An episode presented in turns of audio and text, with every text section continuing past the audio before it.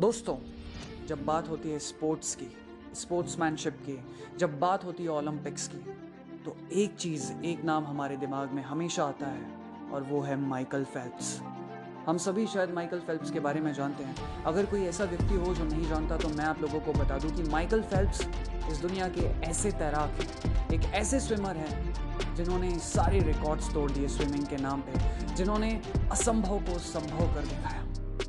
तो हम सभी उनके बारे में जानते हैं। आई एम श्योर कि हर एक स्पोर्ट्स पर्सन एथलीट हर कोई उन्हें जानता है। तो आज मैं आपके सामने, आज इस पॉडकास्ट में मैं उनके कुछ सक्सेस के सीक्रेट्स शेयर करने जा रहा हूँ, जो कि हर किसी के लिए, चाहे आप स्पोर्ट्स बैकग्राउंड से हों, चाहे आप यू नो बिज़नेस के बैकग्राउंड से हों, चाहे आप कुछ भी करते हैं, उनके वो सीक्रेट्स बहुत ही अमेजिंग है और बहुत ही एडवांटेजेस है हम सभी के लिए।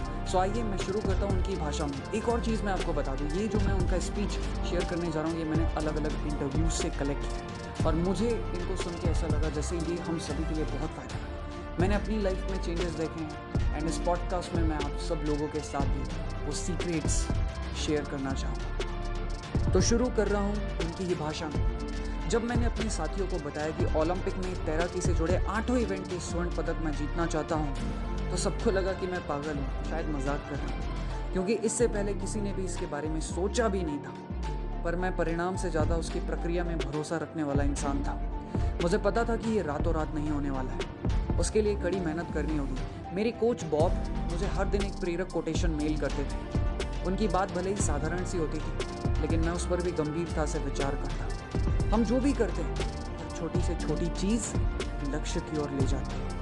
2008 के ओलंपिक में तैराकी के आठों इवेंट में गोल्ड जीतकर जो रिकॉर्ड मैंने कायम किया, उसकी विधिवत तैयारी 2002 से ही शुरू हो गई थी। उससे पहले भी तैयारी कर रहा था, लेकिन आठ गोल्ड मेडल को लक्ष्य बनाकर तैयारी नहीं कर रहा था। 2002 से 2008 तक छः साल साल के 365 दिन मेरी तैयारी का दौर था। मैं उसे कोशिशों और गलतियों का समय कहता हूँ। 2002 में मैंने शेड्यूल और इवेंट के हिसाब से तैयारियाँ शुरू की। इन छः सालों के बीच में मैंने कई सारी कॉम्पिटिशन्स भी खेले।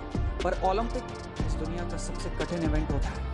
वहाँ चोटी के प्रतिद्वंदी खिलाड़ी आते हैं। वहाँ उस प्रेशर को कुछ ही लोग झेल पाते हैं। इसीलिए हम एथलीट्स इस बात को सुनिश्चित करते हैं कि हम मानसिक, शारीरिक और भावनात्मक रूप से स्वस्थ रहें। इवेंट के उस सप्ताह में मुझे अपनी भावनाओं पर नियंत्रण रखना था। पहले दिन गोल्ड जीता निश्चित तौर पर पोडियम पर खड़े होकर राष्ट्रगान सुनना गर्व का क्षण होता है। लेकिन मेरे लिए सात और इवेंट बाकी थे। इसलिए उस खुशी को पीछे छोड़कर अगले इवेंट के लिए तैयारी करनी थी। इन सबके साथ इस बात का भी ध्यान रखना था कि मैं पूरी नींद लूँ, सही खाना खाऊं, शरीर को आराम दूँ, सही फिजियोथेरेपी लूँ। ये सारी चीज़ें मिलकर आखिर में एक बड़ी सफलता के रूप में सामने आई। तैयारी की उस प्रक्रिया उन छह सालों में मैंने यही सब सीखा था। जीवन में हर दिन नई चुनौती सामने होती है। हम हर दिन खुद को पिछले दिन से ज़्यादा तैयार करते हैं। मैं इसकी तुलना बैंकों में पैसा जमा करने से करता हूँ। आप अपनी तैयारी और मेहनत को इकट्ठा करते जाते हैं। और जब कोई बड़ा मौका होता है, जैसे कि कोई अंतर्राष्ट्रीय कॉम्पिटिशन हो ओलंपिक हो, तब वह पैसा बैंक से निकाल सकते हैं। लेकिन उसके लिए मेहनत के रूप में पैसा डिपॉजिट करना भी ज़रूरी है। कई बार ऐसे भी मौके आए जब कोच बॉब से मेरे विचार नहीं मिले। तैयारी के बीच ऐसे भी दिन आए जब मेरी बिस्तर से उठने की इच्छा नहीं हुई। कभी कभी ना हम सभी को लगता है कि थोड़ा और सो लिया जाए।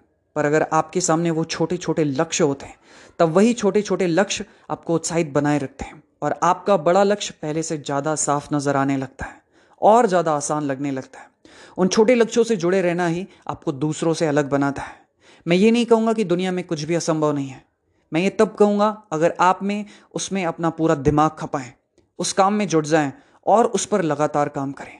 सफलता के लिए छोटी छोटी कोशिशें करते रहिए। वही आपकी सफलताएँ तय करेंगी। दोस्तों तो ये था वो स्पीच जो कि माइकल फेल्प्स ने दिया था जो कि अलग अलग इवेंट्स में उन्होंने दिया और मैंने इकट्ठा करके आपके सामने उसे कड़ी कड़ी बनाकर आपके सामने रखा है। मुझे लगता है ये स्पीच बहुत ही दमदार है। अगर आप इसे बार बार सुनना चाहें रोज़ सुने ज़रूर सुने इसमें ऐसी बहुत सारी चीज़ें सो फाइनली मैं उनके इस स्पीच को समरी में कहना चाहूँगा एक यू you नो know, एक दो सेंटेंस में कि आपका जो भी लक्ष्य है यू नो हम सभी के अपने अपने बड़े बड़े लक्ष्य होते हैं। तो हमें उन लक्ष्यों को छोटे छोटे टुकड़ों में बांट देना चाहिए। और उन छोटे छोटे लक्ष्यों को अचीव करते हुए हमें समझ में आता है कि हम उस बड़े लक्ष्य को कैसे हासिल करते हैं, कर सकते हैं। और हमें एक बेहतरीन तस्वीर दिखाई देती है और एक दिन आता है जब हम उसे अचीव कर लेते हैं। और उसे अचीव करने के लिए हमें अपना पूरा दिमाग और पूरी मेहनत उसमें लगा देनी होगी।